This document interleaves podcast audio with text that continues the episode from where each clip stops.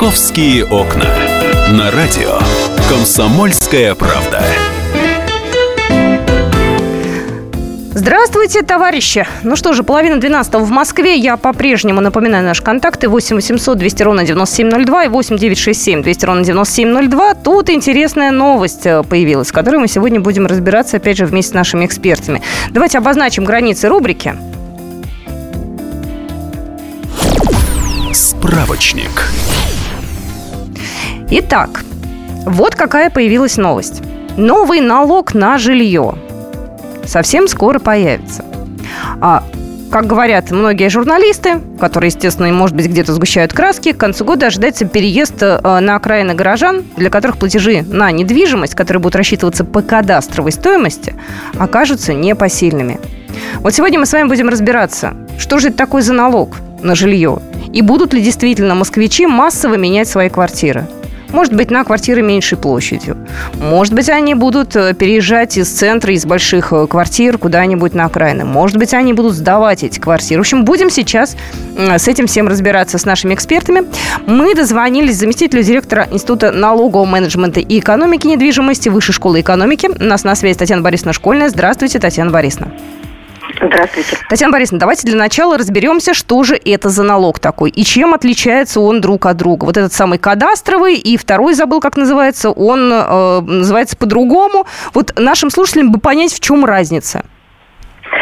Нет, ну, у нас сейчас рассчитывается по кадастровой стоимости, раньше по инвентаризационной. Вот. Кадастровая стоимость, она очень похожа на рыночную стоимость. Но в связи с тем, что вот именно кадастровая стоимость, она оценивалась массово, порой даже не выходя на объект недвижимости. И они не могли учесть такие факторы, как гаражи, бомжи, собаки, там грязный подъезд, пьяных соседей и так далее. Поэтому вот такие вот отличия часто путают вот рыночную и кадастровую стоимость. Кадастровая стоимость, к сожалению, она отличается от рыночной вот такими факторами. А насколько она отличается, там, не знаю, в процентах, в попугаях, там, чтобы ли нам хотя бы понять разницу?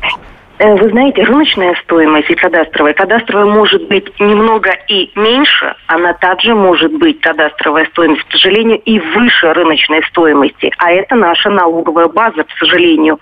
И если кадастровая стоимость выше рыночной, мы же платим налог, исходя из кадастровой стоимости. К сожалению, вот это и есть проблема наша. Я пытаюсь сейчас понять, как эти изменения отразятся на москвичах, потому что многие говорят, что будут массовые человеческие трагедии из-за этого налога на жилье. Нет, ну, это как бы такая международная практика, и эти налоги собираются почти во всем мире. И нельзя сказать, что это будет какая-то такая массовая трагедия. Безусловно, этот налог увеличится у кого-то в 5 раз, у кого-то в 10, у кого-то 15. Ну, в среднем этот налог, ну, например, возьмем двухкомнатную квартиру, где-то на окраине, ну, приблизительно с кадастровой стоимостью 10 миллионов.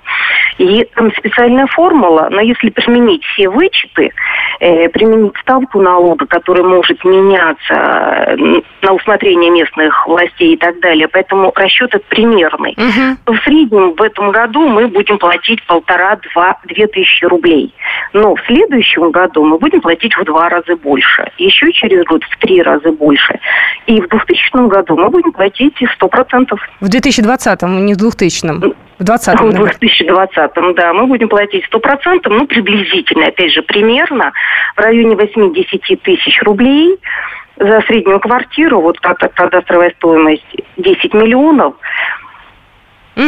Я вот поняла. Я, знаете, я хочу сейчас перейти все-таки от окраин, да, к жителям, ну, центра и, может быть, давайте в пределах Третьего кольца возьмем жилье. Угу. Вот, допустим, у меня двушка на Фрунзенской, к примеру. Ну, это я не про свою сейчас историю говорю, я говорю, к примеру, да, я плачу за нее там 9 тысяч рублей. Не маленькие суммы, в общем-то, называются здесь, да. И мне говорят, что эта сумма вырастет аж почти до 46 тысяч. То есть одно дело, когда там 2008, это еще ладно, как-то можно пережить, тем более ты живешь где-нибудь в Бирюлево, тебя уже, в принципе, особо и переселять некуда, и переезжать уже дальше сложнее. А вот те люди, которые живут в центре, в хороших квартирах, насколько для них это будет болезненно, и насколько вот эти цифры в 50 тысяч, они реальны?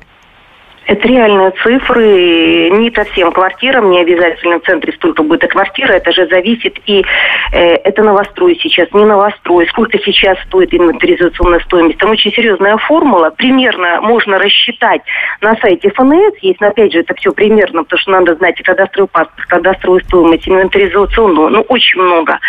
Но возможность, что его через 5 лет будете платить и 40 тысяч за элитную недвижимость. Именно элитную. А элитная у нас что? Элитная у нас что считается? Я просто сейчас свою прикидываю.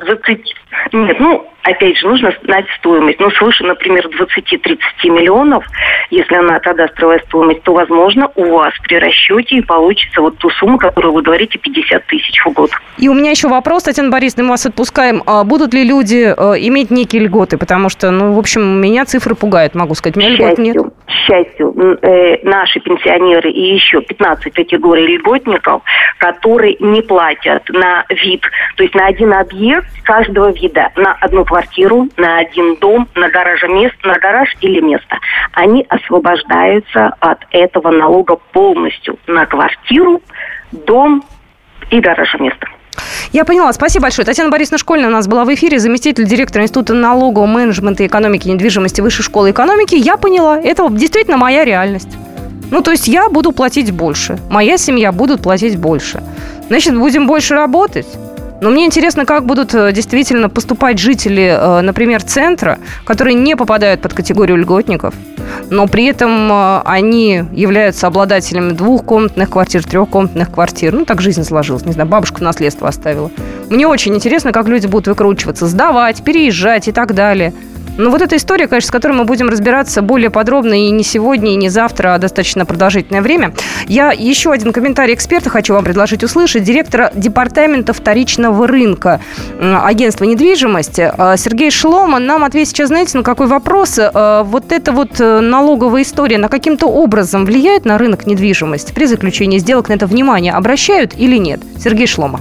Оплата налогов никогда не влияла на принятие решения по проведению сделки с недвижимостью. Ни покупатели, ни продавцы особенно никогда не заботились о том, какой налог у них на квартиру. Действительно, произошли изменения с расчетом налогов, но это пока никак не повлияло на рынок недвижимости. Те деньги, которые нужно платить при уплате налогов, не так важны и не так велики для людей, которые участвуют в сделках в Москве. Если говорить про центр Москвы, никакого движения на окраины в связи с этим не произошло или каких-то других движений с окраин в сторону центра.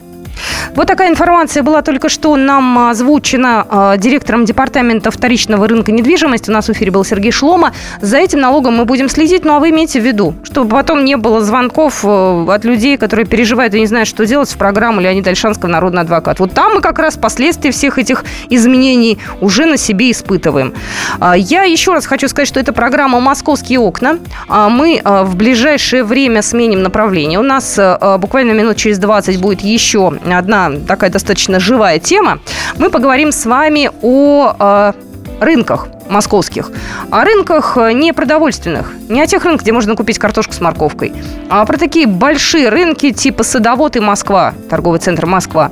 Вот нужны они Москве или нет? Мы пережили закрытие Черкизона, мы пережили 90-е годы, когда у нас таких рынков было огромное количество. Эти рынки сейчас, естественно, приведены в абсолютно цивилизованный вид, но я знаю, что некоторых москвичей местных это не очень устраивает. Поэтому мы с вами сегодня поговорим о том, нужны они или нет. И плюс к этому у меня еще есть для вас сертификат в ресторан. Вот обязательно разыграем в полдень. Поэтому, если вы хотите пойти вкусно поесть, то это к нам. Но через 20 минут. Будьте с нами. «Московские окна».